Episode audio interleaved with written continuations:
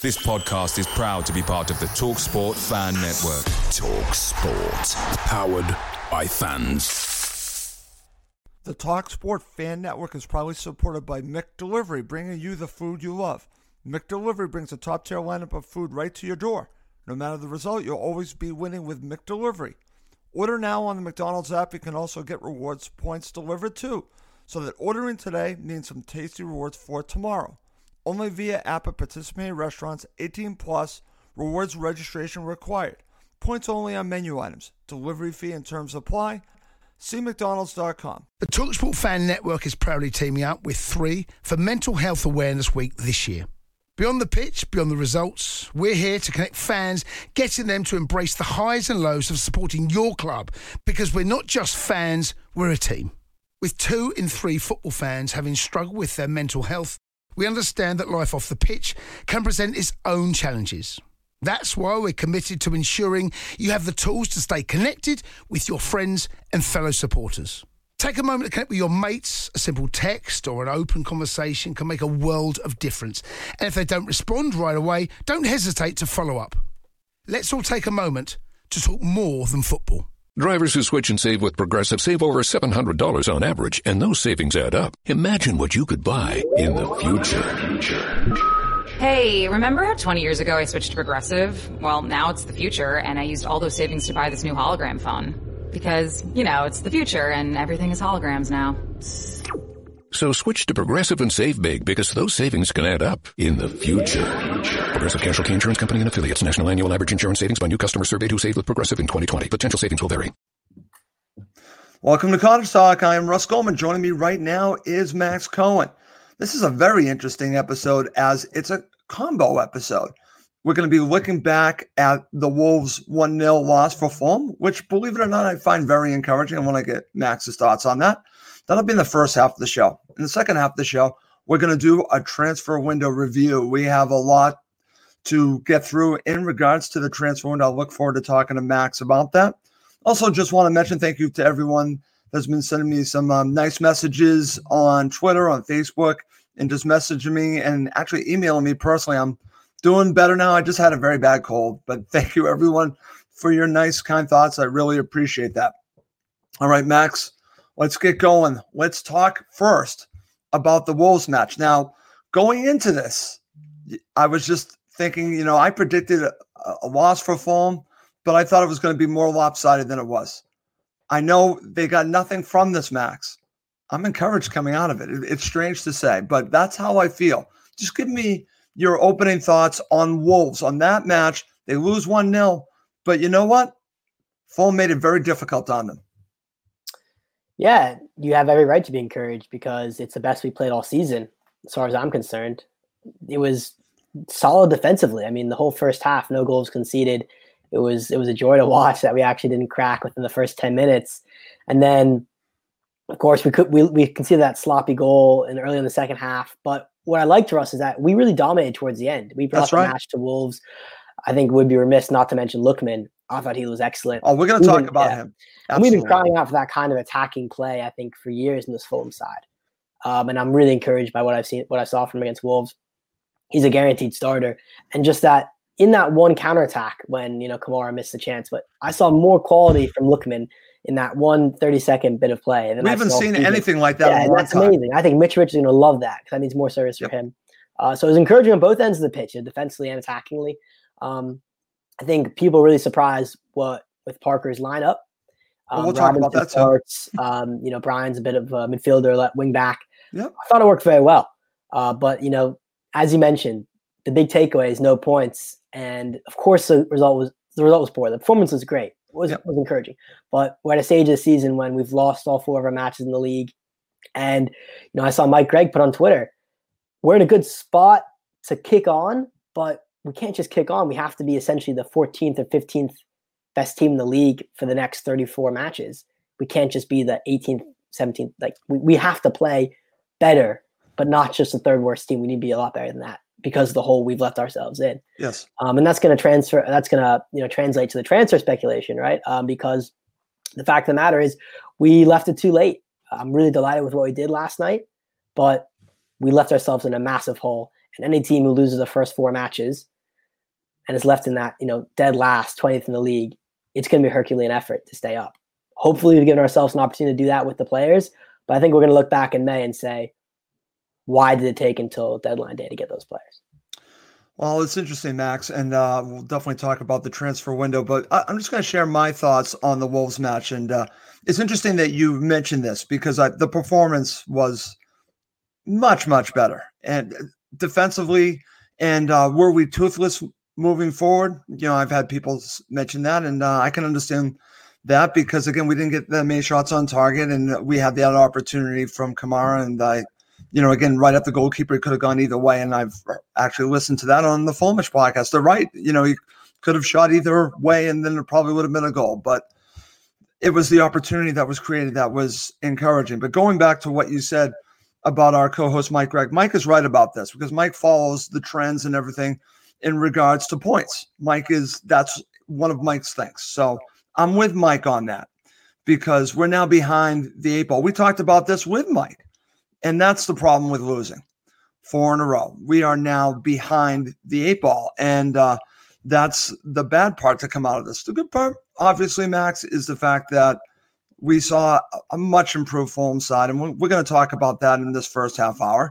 And listen, if you're watching live and you have a question for Max and I, please feel free to share it in the comment section. We might get to it during the show. So, Max, I want to start here because I think this is big. Defensive improvement against Wolves. So let's look at this because what's interesting about it, and you watch it back, you've already talked about because I definitely want to get your thoughts on the starting 11 in a little bit, but the shape was so much better.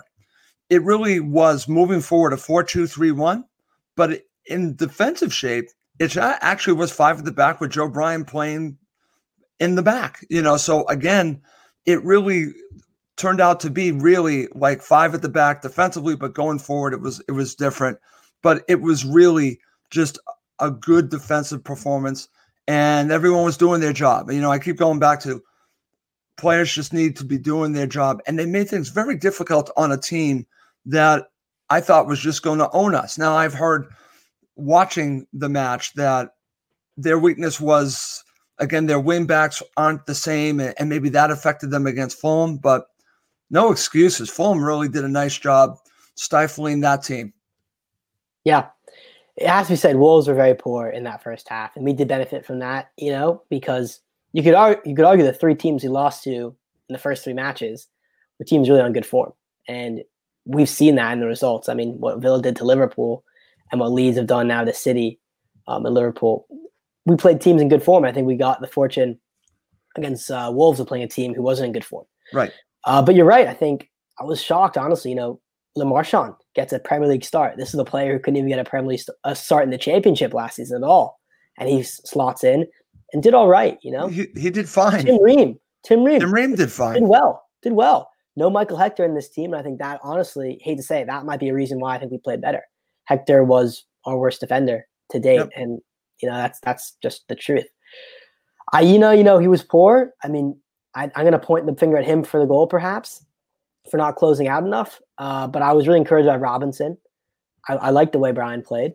I thought it was a nice gamble by Parker. He had to switch it up. But I think yeah. we need to realize is that we played well against Wolves defensively, better than we have in any match before. Yeah. But that defense is not going to be the same defense the rest of the season. You know, we got Andersen, we got Adarabioyo. We're going to get Loftus Cheek in midfield. That's encouraging to me. Is that we can we can play well. We've shown with these second string players, but it's a luxury because they don't have to start now. We don't have to listen to Ream start or Le Marchand start every week. We can depend on perhaps better players, which we've gotten, which I think is a really good bonus. Is that even with this good performance against Wolves, we'll have even better players in for the rest of the season. Okay.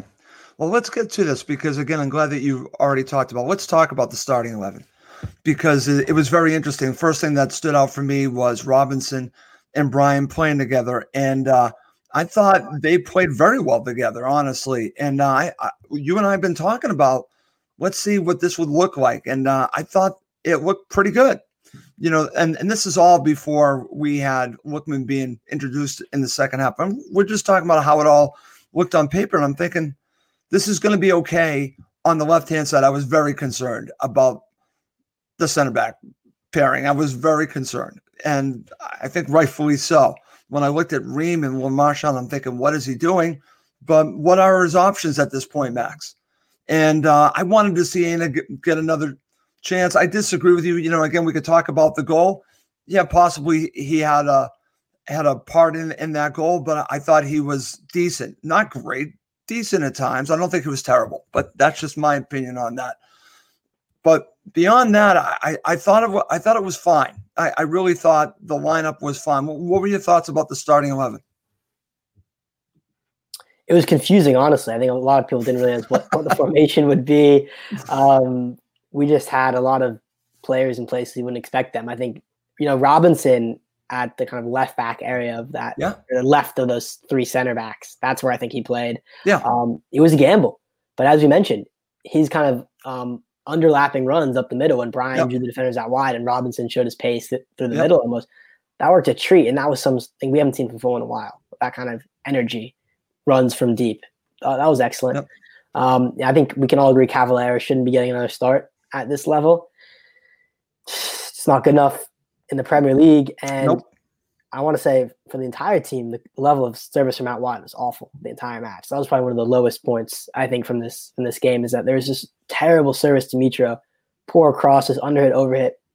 That's one of the reasons I'm really frustrated with Aina because I think yeah, yeah, his, delivery was just his crossing awful. was not good at all. Um, no but, you know, he's not the only one, right? I don't want to single him out because Cavaleiro was poor. I think the only really good cross that all match was when Kamara came on.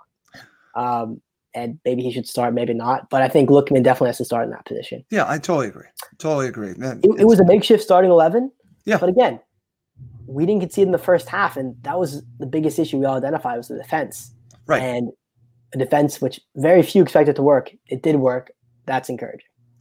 It is encouraging, and, and because again, we're going to be see different players get into the mix that should change how everything looks. And you know, when we're going to be talking about Lookman in just a second because it looked like with Lookman a completely different side. That's how different the team looked when he was added to it. And we'll uh, again talk about him in just a bit because I, I want to spend some time talking about him. But you know, it's interesting to look at that. And I'm glad that you talked about defensively. It was really like Robinson adding that third, I guess you'd say third center back, and then you had had had uh, uh, Bryan, and then of course I, Aina being like like the five. You know that turned out to be a five defensively, and it really it it did its job. But moving forward, it really was a four-two-three-one, and and uh, I think you know again, did it offer enough? No, uh, absolutely not. But I think when we look at the players that are going to be added to it, I mean, just adding Lookman to it, it looked completely different. So let's talk about that now. I want to talk about him because I don't want to jump to any conclusions, but I'm going to. He looks like the real deal. He really does. And I'm trying to think of Max watching him. Have you seen a player like that? When, when's the last time you've seen a player with that type of skill take on players like that with Fulham? Who's the last player that that he reminds you of? I'm yeah. curious your thoughts on that. You have to go back a while. I mean, I would say Ryan Sessegnon off the top of my head, but again, Sessegnon didn't run at players the way Lookman did. Sessegnon was very talented, but he wasn't someone just take players on. Um, you know, Kerim Frei almost springs to mind as someone just a really talented dribbler. Yeah. Uh, I'm sure you can find other examples, but we honestly haven't had that many out and out wingers um, Not like in recent times, and just have that energy and and the skill, the moves he was playing on, the one twos, the the vision he had it was just such a burst of confidence. Yeah, confidence. Um, and, and that's great because again, he wasn't getting playing time at Leipzig. We can offer him that playing time. He can give us that extra dimension. It's a win-win for all parties. He'll start. I think he'll be a guaranteed starter. And a lot of people are saying this can be kind of like a Ryan Babel signing. You know, we got him in January of the last Premier League season, and everyone kind of derided it at first and said, "Oh, well, what do we need this winger for? Our defense is terrible." But it turned out the attack also needed a lot of, you know, upgrades, and he, Babel private upgrade. So yep. that's a comparison I would say.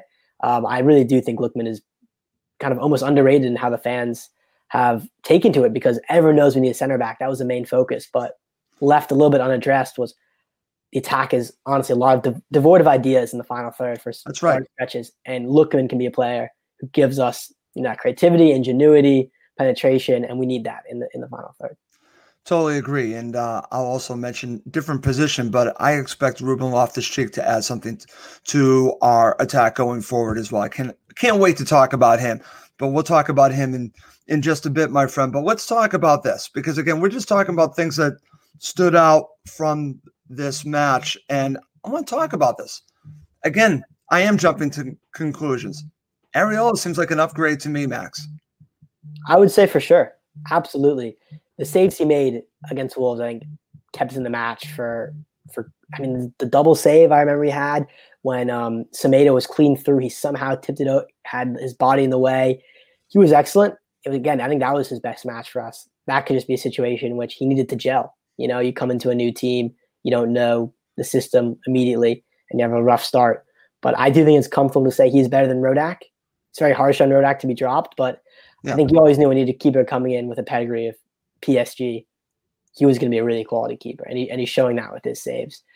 Um, and it's like kind of Bettinelli situation last time. You know, you get yourself promoted.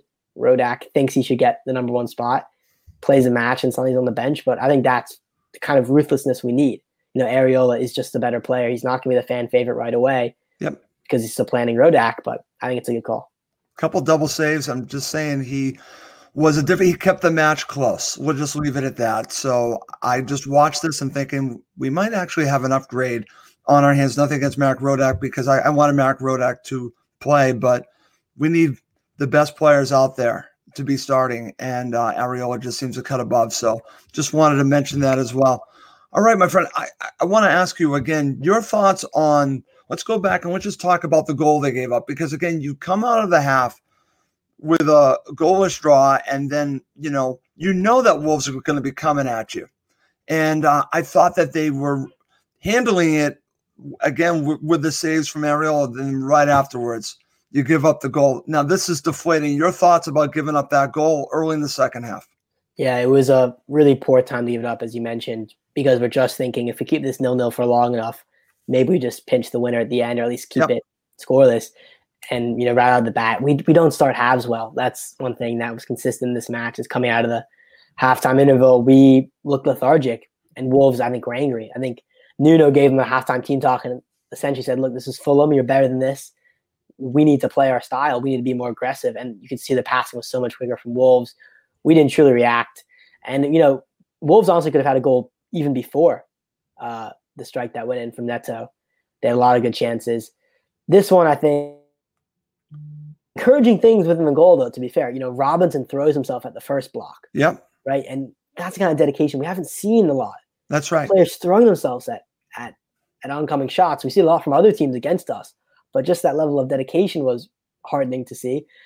It was a below average clearance from Ream. You can point fingers there, I think you definitely should. He didn't get the ball clear well enough.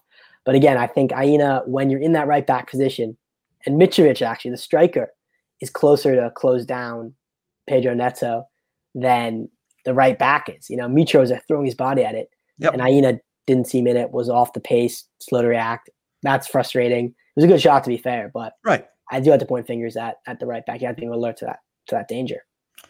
Okay. Well, you know, again, I like I said, I understand when we're talking about the goal, and it was unfortunate. But what's interesting about it, we've already talked about Fulham. Then again, their heads could have dropped at that point, Max. It could have been two to three nil, but it wasn't that. In fact, Fulham were in it until the very end.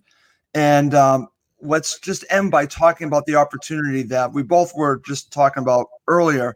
And it's just unfortunate because it was right there for Abubakar Kamara. And I'm going to say this, and I'm sorry I'm going to say this. I love Abubakar Kamara. I love his energy. He's not a Premier League striker. He just isn't. He's again maybe off the bench. I can see it, and that's what it was in this situation. But you need to be scoring in these situations because players in this league would score there. He should be scoring here, and he didn't. Yeah. And uh, that to me is the difference between Fulham in the championship and Fulham in the Premier League. They need players that are going to score that opportunity. He just didn't do it. Yeah, and even though I do like Kamara, I am one of his fans, you have to point the finger and say that's just not good enough. Not good. Enough. It was put on a plate for him by Mitro. And not just that, the Lookman buildup, it was a lovely counterattack. And you couldn't ask for better service right in the box. on the ground, right in front of the goalie, and he was just right at him. And listen, I criticize Bobby Reid for missing easy chances, and I'll criticize Kamara for doing it. A goal there is priceless, and when you don't have the quality on the pitch to score goals, you're going to lose, you know, four out of your first four matches, right? And that, that's kind of the thing where I've said this in the past. Like, in many ways, this isn't a surprise that we're dead last in the Premier League because I think we probably have the weakest squad in the Premier League. Now, the new additions might change that, but yep. in terms of Wolves match, you just look at the players. You again, very very few Premier League players out on the pitch.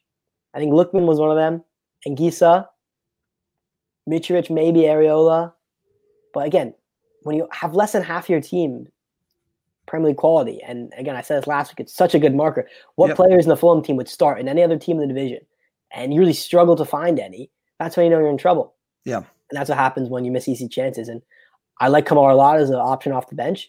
But even that, if you're off the bench, you have to score those those chances. We didn't.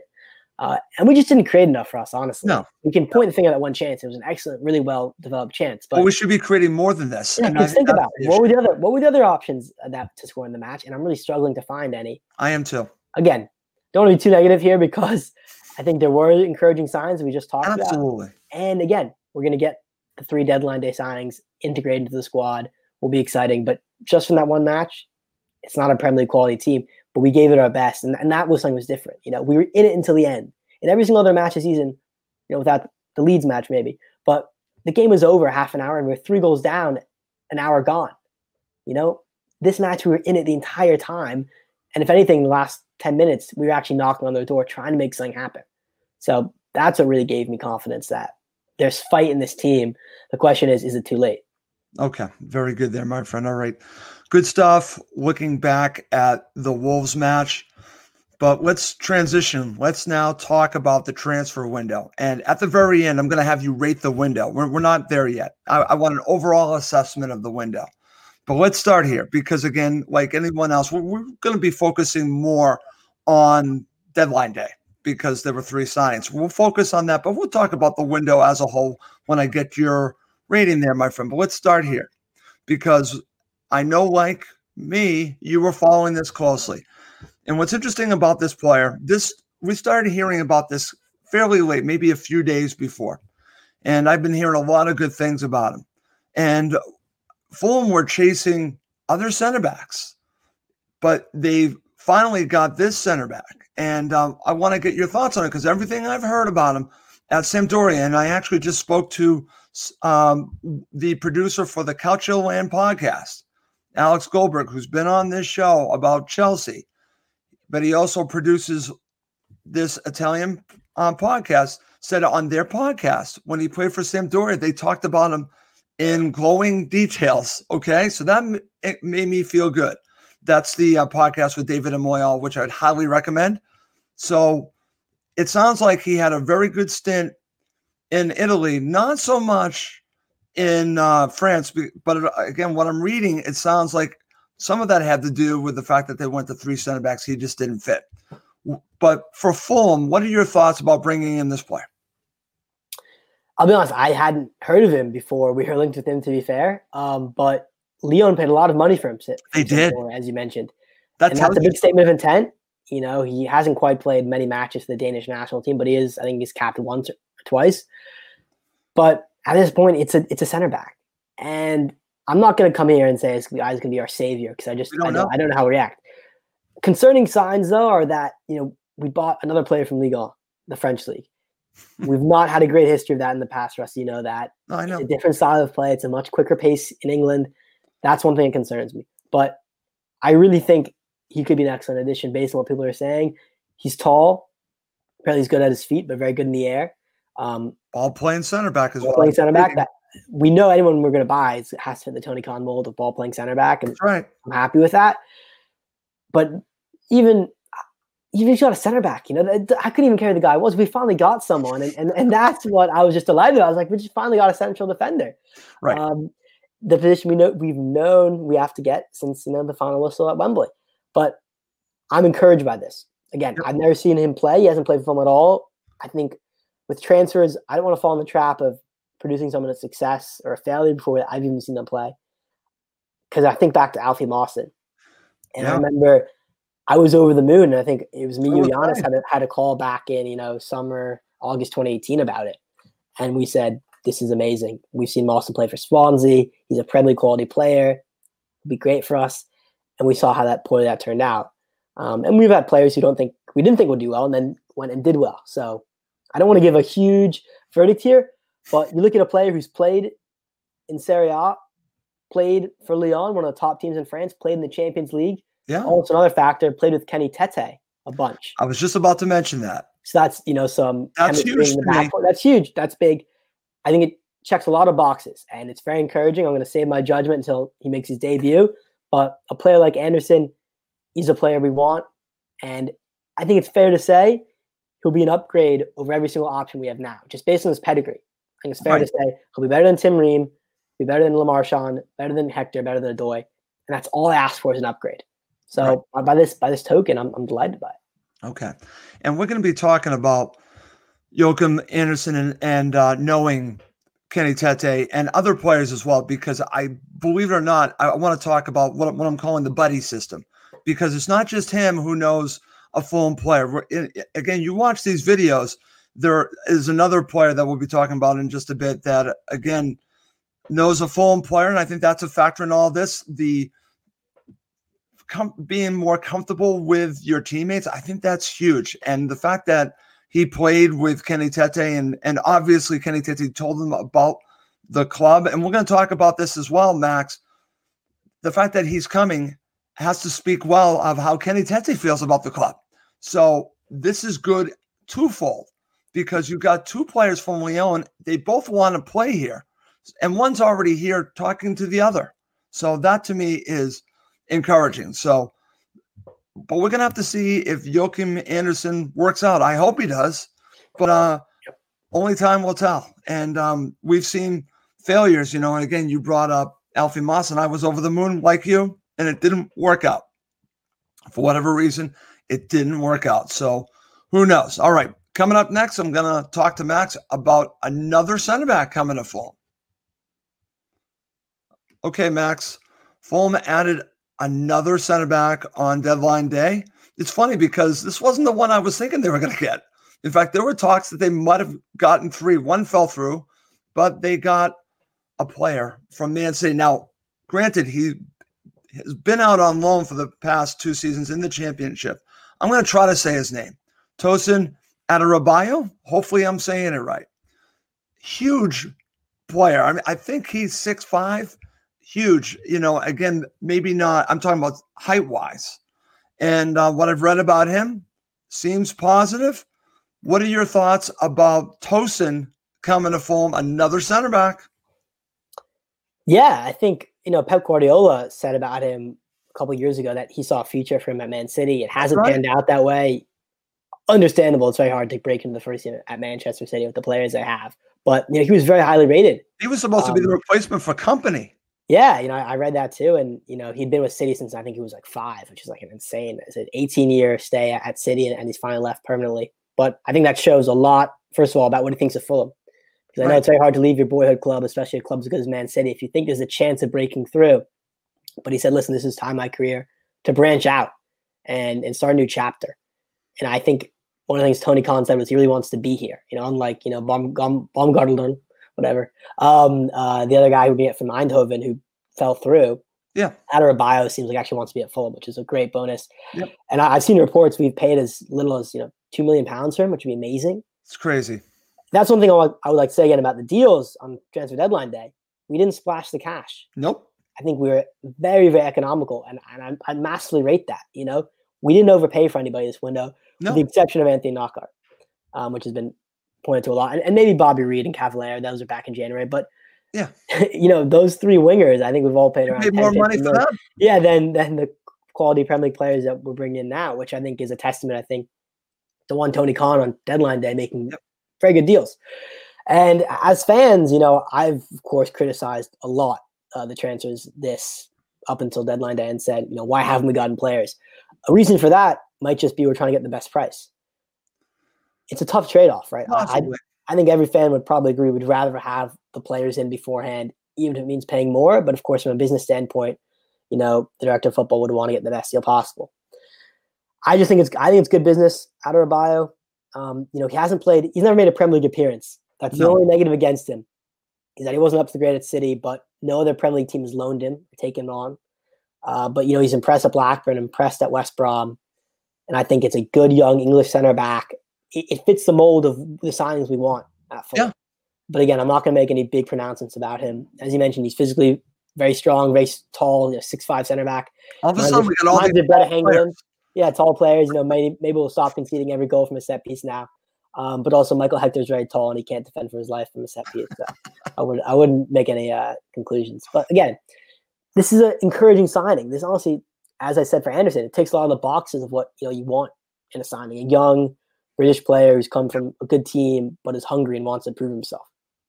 Okay, very good. I'm going to share this comment from my friend in Spain, Roger Lewis. Six weeks ago, Tony Khan did not know which division we would be in to get the two upgrade center backs in that we were screaming for is great business. It is great business. And I want to talk about this. Well, six weeks. I mean, it's been two months. Okay. Okay. far, but it's a good point. It was a very very. some will say that it's been years since we got a dominant center back. Okay, and, and we still don't know about these two. But here's the thing, and I think this is the rub when it comes to the window. And I don't know if Tosin became available late. I don't know if Andersen became available late. And I think that's the nature of how the window works, Max. I, I think that's a factor in this that maybe these players were not available two, three weeks ago, but they became available as the window started to close. This stuff happens. So I'm not giving Tony Khan a pass on this because I I wanted center backs in earlier. Totally with you on that. I still am, am angry that he let Mawson go before he brought these players in. Okay. That's just how I feel on that. But I had a feeling that he would get the center backs in. And we have been there's been speculation on it seemed like every center back across the world. Eh, But PK. Remember that? Remember PK? what? Oh, PK. let's not go back to that.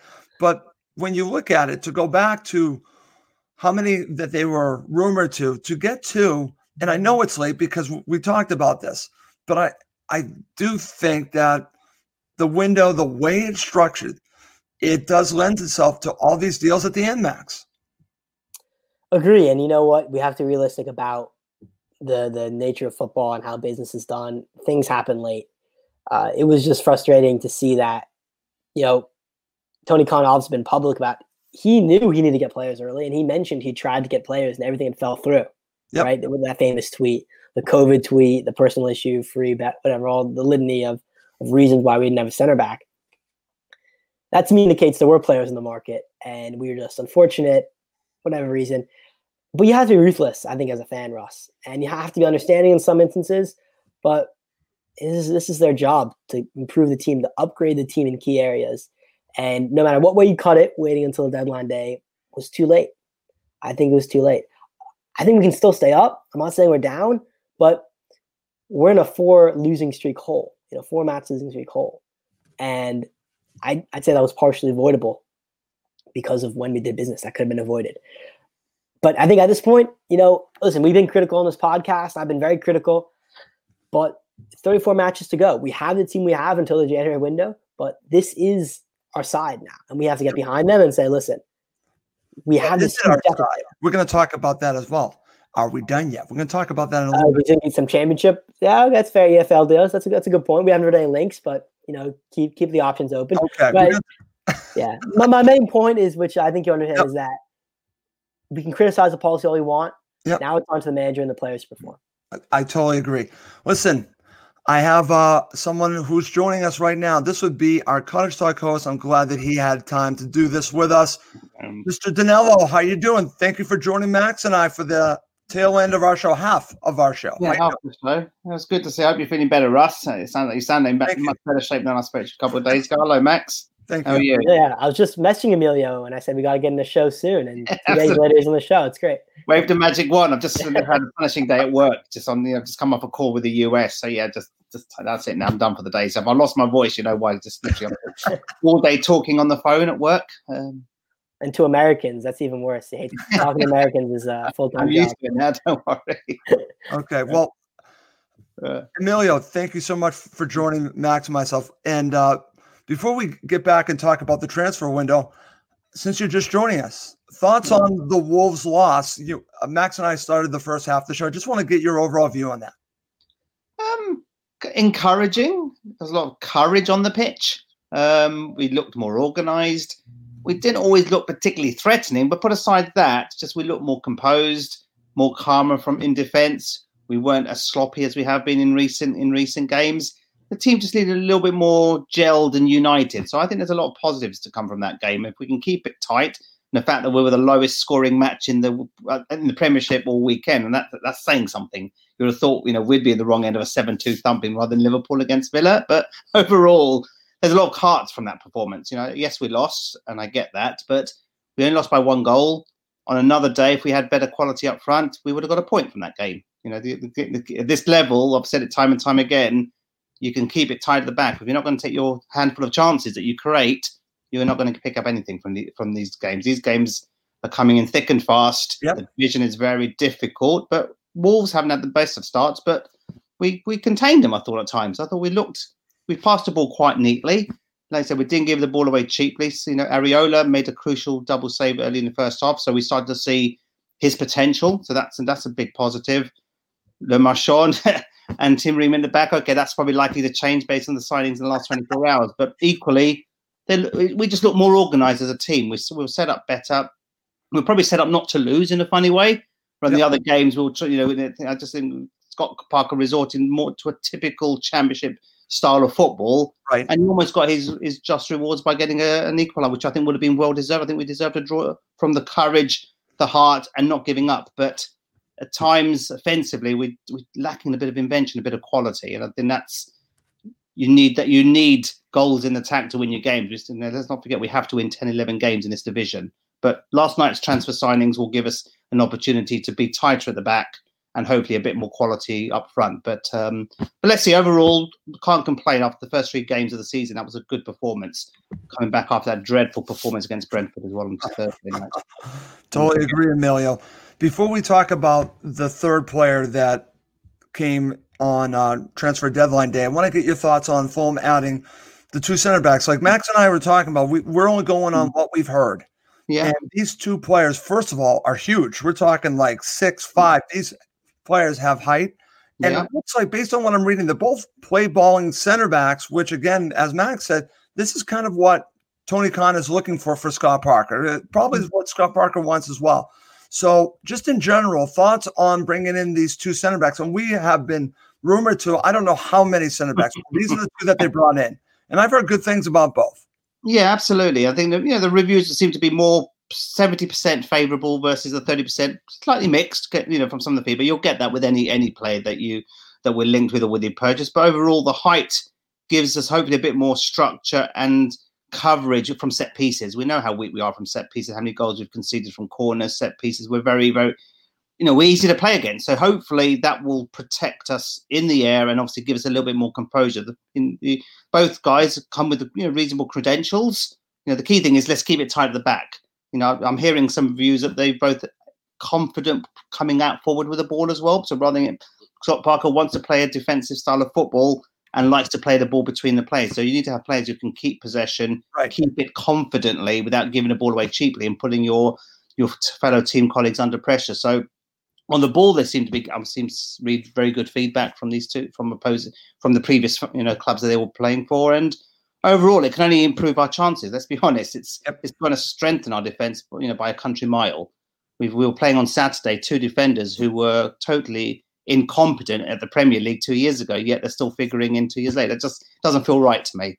So Tony Khan, albeit it's taken a while to make a decision, let's let's commend him for not giving up, pursuing his his targets, and he's got two of them. And To be honest, and like I said, see the feedback seems to be positive and favourable, Yeah. so it can only help and aid our chances. But for me, it's we we're too easy to concede against, and Yep. we, from set pieces, we're very liable to concede time and time again. So having that height, that physical presence, I think is going to be key to just keeping the ball in out of the back of the net. And Areola can then start to shine because you saw on Sunday with the more composed central defenders in front of him. I said he was an upgrade from Yeah. that match. I, I think he now has proven himself to be an upgrade, Emilio. Absolutely, and I think he by having two stronger p- players in, directly in front of him, that's going to mean he he can start to shine a little bit more. Whereas previously, every error that was made, it was focusing on the goalkeeper's mistakes, could have done better.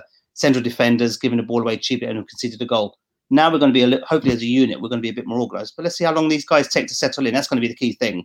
Yep. You know, it's- I think the length of time. Hopefully they can hit the ground running straight away. And maybe we've got another Brad ha- Brede Hangeland in the making here. Another six. You know, who knows? I mean, Not many That would of us be nice. Brede Hangeland 10, 11 years ago. Look, look at that. You know, at the end of the day, look at the look, look, look what he gave us defensively. Was, Exactly. He made mistakes. That's but you know the team defensive with him and Aaron Hughes at the time was was a lethal defensive partnership. And Roy Hodgson had the right players to play to his system. So hopefully, these two guys will play to Scott Parker's style of football. Like I said, more comfortable on the ball and defensively tall and strong. So I think that's a massive positive.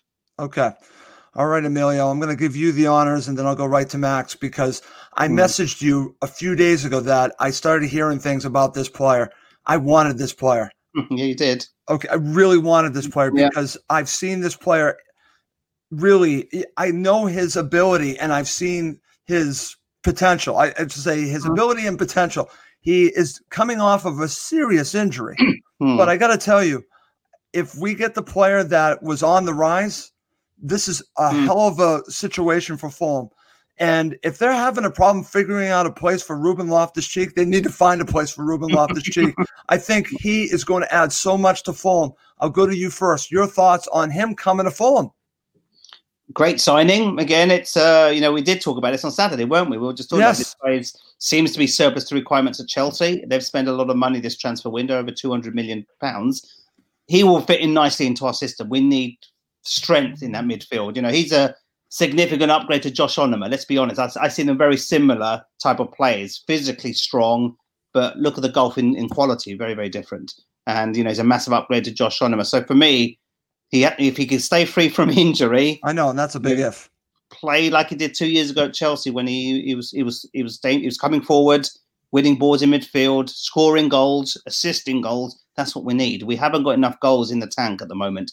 If he can add that physical strength in central midfield and like I say, push forward and, and make those long those runs that Josh Onomah was renowned for doing the last ten games of last season, it's a massive upgrade. But for me, it's all about is he worth half the half the wages that we're paying of him? I You know, what- I know. whether half, whether it's a hundred thousand, a lot of money, but can he can he pay us back? Mm. You know, if he if he gets the goals, the assists, and keeping it physically strong in midfield. For me, it's that's it's all about the lack. I think we haven't got enough quality midfield. I think we've talked about this time and time again So. It's you haven't got the quality in midfield. You can stop your opposing teams winning the ball, but where's the quality coming forward? I think with him, we've got that physical strength I totally agree. and he has he's got goals in the tank and he, he can be a Absolutely. threat to teams. But the only day, the only question mark for me is how fit is he and how soon can he hit the ground running? Right, and and that again, uh, I asked uh, Alex Goldberg, who was on this show Mhm. before from the byline. Uh, him and I were talking off air yesterday, and he told me because Russ, I'm going to be honest with you, I think he might just be ninety percent of what he was right now Hmm. coming back from this injury, and and I thought to myself, well, I'll take ninety percent of Ruben Loftus Cheek. He's not. He doesn't believe he's back to f- where he was one time, and it could Hmm. again. He might never get to back to that player coming back from that injury. But you know what? Yeah, I think that uh, he still has a lot to offer. He- the Mm. skill is still there eh, based Yeah. on what Alex was telling me. So I'm really excited about, Yeah. about this. Max, your thoughts on this? Am I getting too overwhelmed by what could potentially happen? You know, again, I'm excited by this. You know, what are your thoughts about Ruben Loftus Cheek? it's a type of signing which gets me really excited because he is a Premier League player.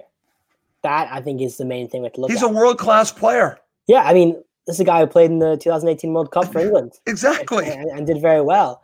And even more impressive, I think, for our situation, is what he's done with Crystal Palace. You know, That's he had right. that spell there, and that was a very similar situation. I think under uh, Frank De Boer, they lost the first six, seven, and Hodgson came in. I think they lost something like eight first. They had a terrible start, and lost Loftus Chico was part of that team who dragged them out of that terrible hole they're in. So he's been in a situation where he's been on loan to a team that's struggling and gotten them survival. And he's just so talented. I think he honestly might be the best player in our squad. He just Yeah. walks in as the best player in our squad because he is that good. Um, you know, I think he started against Brighton in Chelsea's first match. D- didn't really impress, but I think this is a perfect opportunity for him. He will play Mhm. every single game here. At Chelsea, he'll never get that guarantee. That's Even right. when he's on superb form, he could play a Europa League game. He might play a League Cup game, score, go score a hat trick or something. It wouldn't make a difference for his first team standing in the Premier League. Here, he's the star of the show. I think he can really shine. And he's a midfielder, like you Mm. guys have talked about. He bosses the match, and that's what we need. We haven't had a player that strong. I think Anguissa's similar to him in, in that he can take over a match, but I think Loftus Cheek is a cut above. And it's a Premier League experience is the biggest thing. He knows Mhm. his division. He Yep. knows exactly what it takes. So few players in our squad currently have that Premier League know-how. Right. Mhm. No, totally agree. And back over to you, Emilio. I, I as we're talking about Ruben Loftus-Cheek, uh, we were talking about Andersen earlier. And what's interesting about these players, and we could also talk about Lemina as well, because I want to talk about this. And I was talking to a friend of mine about this. The buddy system. Mm. Ruben Loftus-Cheek played with Aina. Okay. Andersen played with Tete. Lemina knows Seri and knew Anguissa. And I think Mm. the fact that these players know each other and have, in some ways, not recruited them, but give, them the thumbs up for them to come to Fulham, Mm. I think is huge, Emilio. Yeah. And again, I just watched a video about Ruben Loftus Cheek, and he was talking about Aina. And I have a feeling that's a factor in coming to Fulham. Absolutely, and I think the fact that these, like you said, these guys have all, you know, many of them have played with one another. But I agree with Max's point.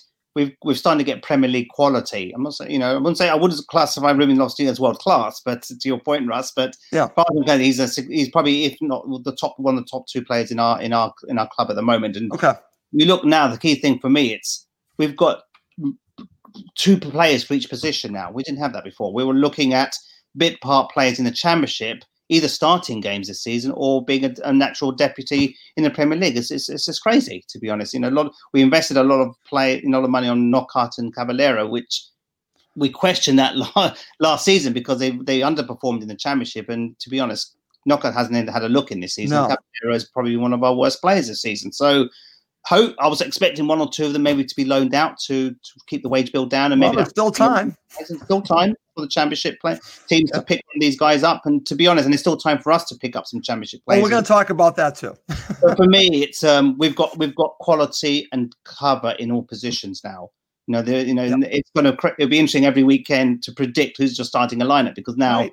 it's it's it's anyone's guess. It's So mix and match. You can mix and match. Yeah, Yeah. it's going to be mix and match, and we need competition for places and quality competition in places rather than well, if you underperform, your your only competitor is somebody who's who barely played in the championship last season. So that's where I'll take courage now. We've strengthened in key areas, and we've got cover in those in all those positions. And there's still a lot of players we haven't even seen yet who've Right. come alone. So who you know who knows? There might be a few other surprises in this squad, but that squad looks a little bit more stronger now.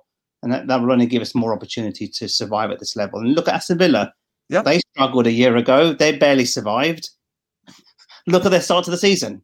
They've pushed on. And it's funny Yeah. because I have totally did not give them the credit for what they've Yeah. done. And uh, they belong. And uh, it, it, it bothers me to say that because I can't stand Aston Villa. But now I have to look at who they are now. Who would have thought that we would give up less goals than Liverpool? I mean, and crazy, isn't it? And that's the key thing. Aston Villa survived a season. that's right. This is about survival. pushed on. Exactly. this season, get fourth from bottom. We haven't spent millions in the transfer window. It will then you'll get more fun. You'll get more financial payouts from Sky and other and other Yep. broadcasters. You can then start to invest and take a few more risks next season to stay up and go up another level. And just like Aston Villa have done, they've they've brought That's some exactly very what they've done. intelligent signings. And these are players that we should have been linked with. But why would they come to Fulham where there was no, you know, the risk of relegation? Whereas these guys have gone to Aston Villa. Look, and they're pushing on. They're Yep. great start, immac- immaculate start for them. Okay. Max, I'm going to go to you just for time's sake. We're talking about this. Are Fulham done yet? And I'm going to share this because I know this is going to make Emilio smile. I have to share this this uh right here. He's going to smile when he sees this. Okay? Max. EFL transfer window is still open. Am I dreaming thinking about a Lookman Mitro, Benrahma triple attack up top? I would pay whatever it took to get Benrahma here. I don't know if he would want to come here, but you know what, Max? Why not splurge on one or two players? I've actually tweeted this out. Why not? Again, you barely have spent money in transfer fees or loan fees? Why not on one or two players? And Benrahma would be one. What, what are your thoughts? Do you think that potentially could add a player or two, you know, in this EFL transfer period? I think Benrahma would love to come here if it means he gets to play against Hector in training every day. and, and that might get, I know it's the best moment of his career. I bet. Oh, um, but you know, in all seriousness, it would be great to get someone like Benrahma. Um, Steve Reynolds also mentioned, you know, Josh King from Yeah. Bournemouth. Mm. A lot of good players in that in that lower division. The question is, yeah, are we done yet? I just don't. know. We I haven't heard us necessarily seriously link with them. I know. And if it does happen, guys, it will happen at the deadline day of the EFL. It's not going to happen anytime before that. I can assure you. Yeah. So we'll hold tight. But yeah, I think there are there's a lot of quality in the championship. We know that we've played there.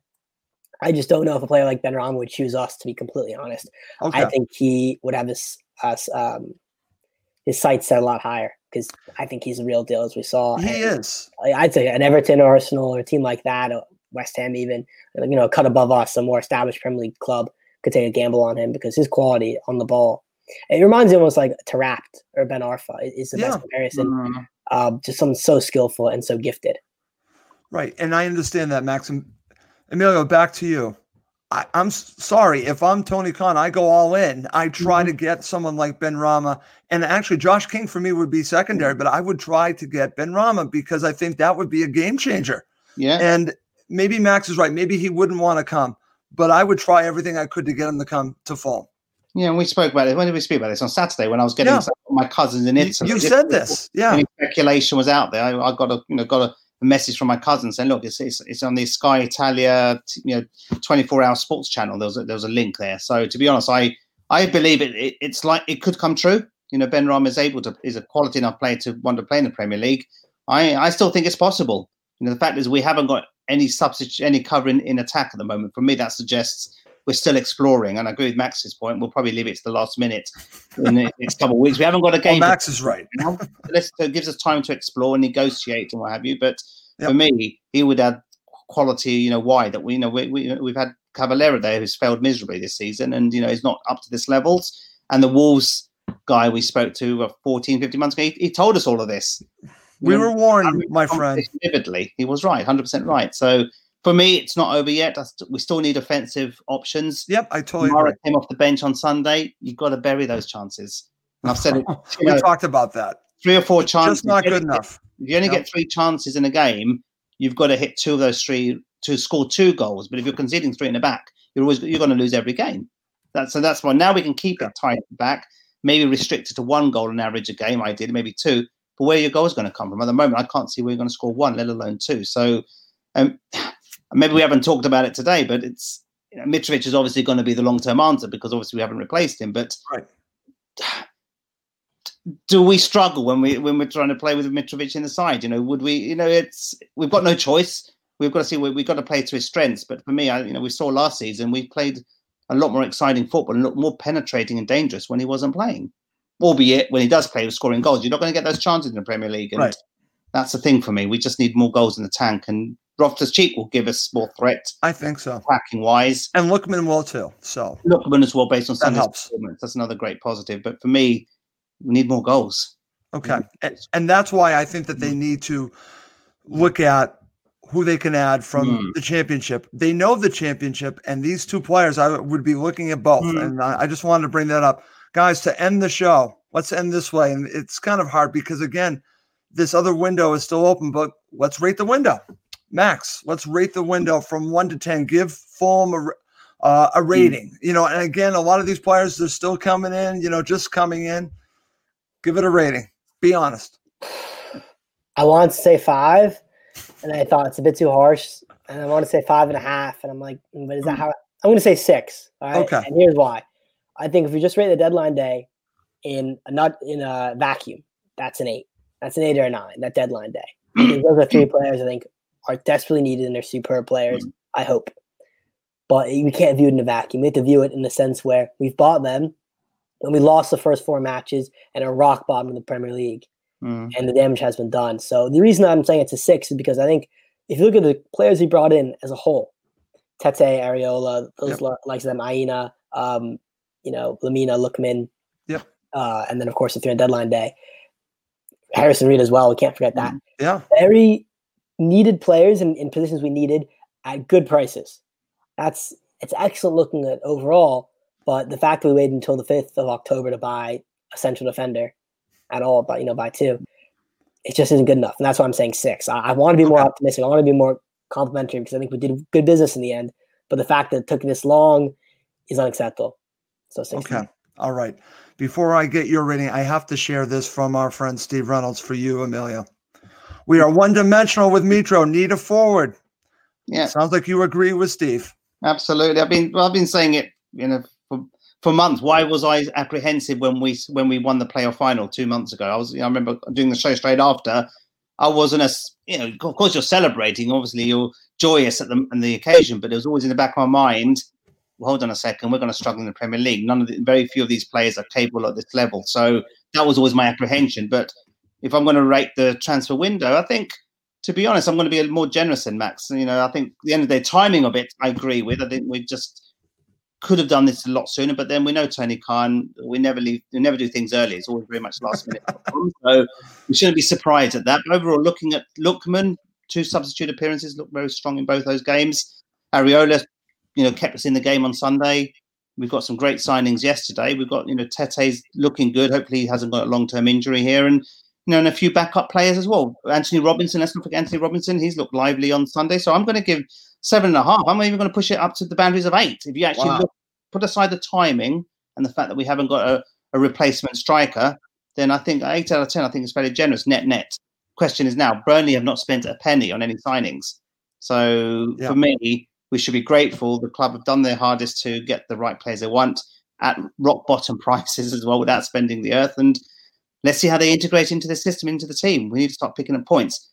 There are many teams around us who are just as bad as us. So whilst there's that opportunity, you know, the West Broms, the Burnleys, Sheffield Uniteds, between the four of us, three of those will go down, in my opinion. Question is which three?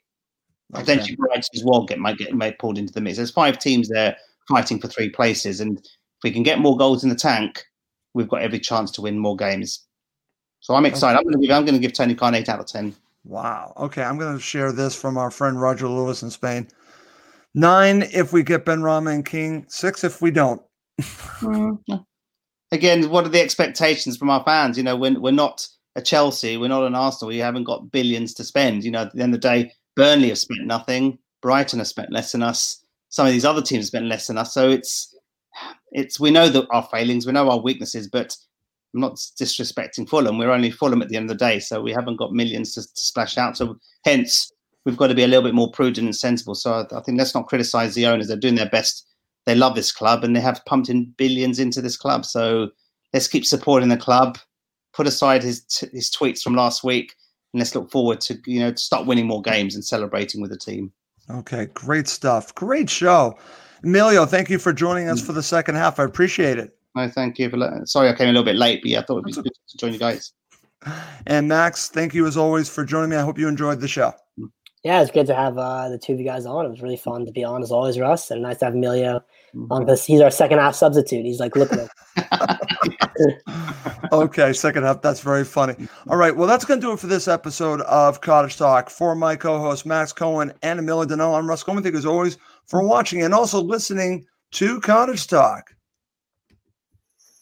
The Talksport Fan Network is proudly teaming up with three for Mental Health Awareness Week this year. Beyond the pitch, beyond the results, we're here to connect fans, getting them to embrace the highs and lows of supporting your club because we're not just fans, we're a team. With two in three football fans having struggled with their mental health, we understand that life off the pitch can present its own challenges. That's why we're committed to ensuring you have the tools to stay connected with your friends and fellow supporters. Take a moment to connect with your mates. A simple text or an open conversation can make a world of difference. And if they don't respond right away, don't hesitate to follow up. Let's all take a moment to talk more than football. It's the 90th minute and all to play for at the end of the match. All your mates are around. You've got your McNugget share boxes ready to go. Your mate's already got booked for double dipping, and you steal the last nugget, snatching all three points. Perfect. Order McDelivery now on the McDonald's app. Are you in? I know I'm in. At participating restaurants, 18 plus, serving times, delivery fee, and terms apply. See McDonald's.com. This podcast is proud to be part of the Talk Sport Fan Network. Talk Sport, powered by fans.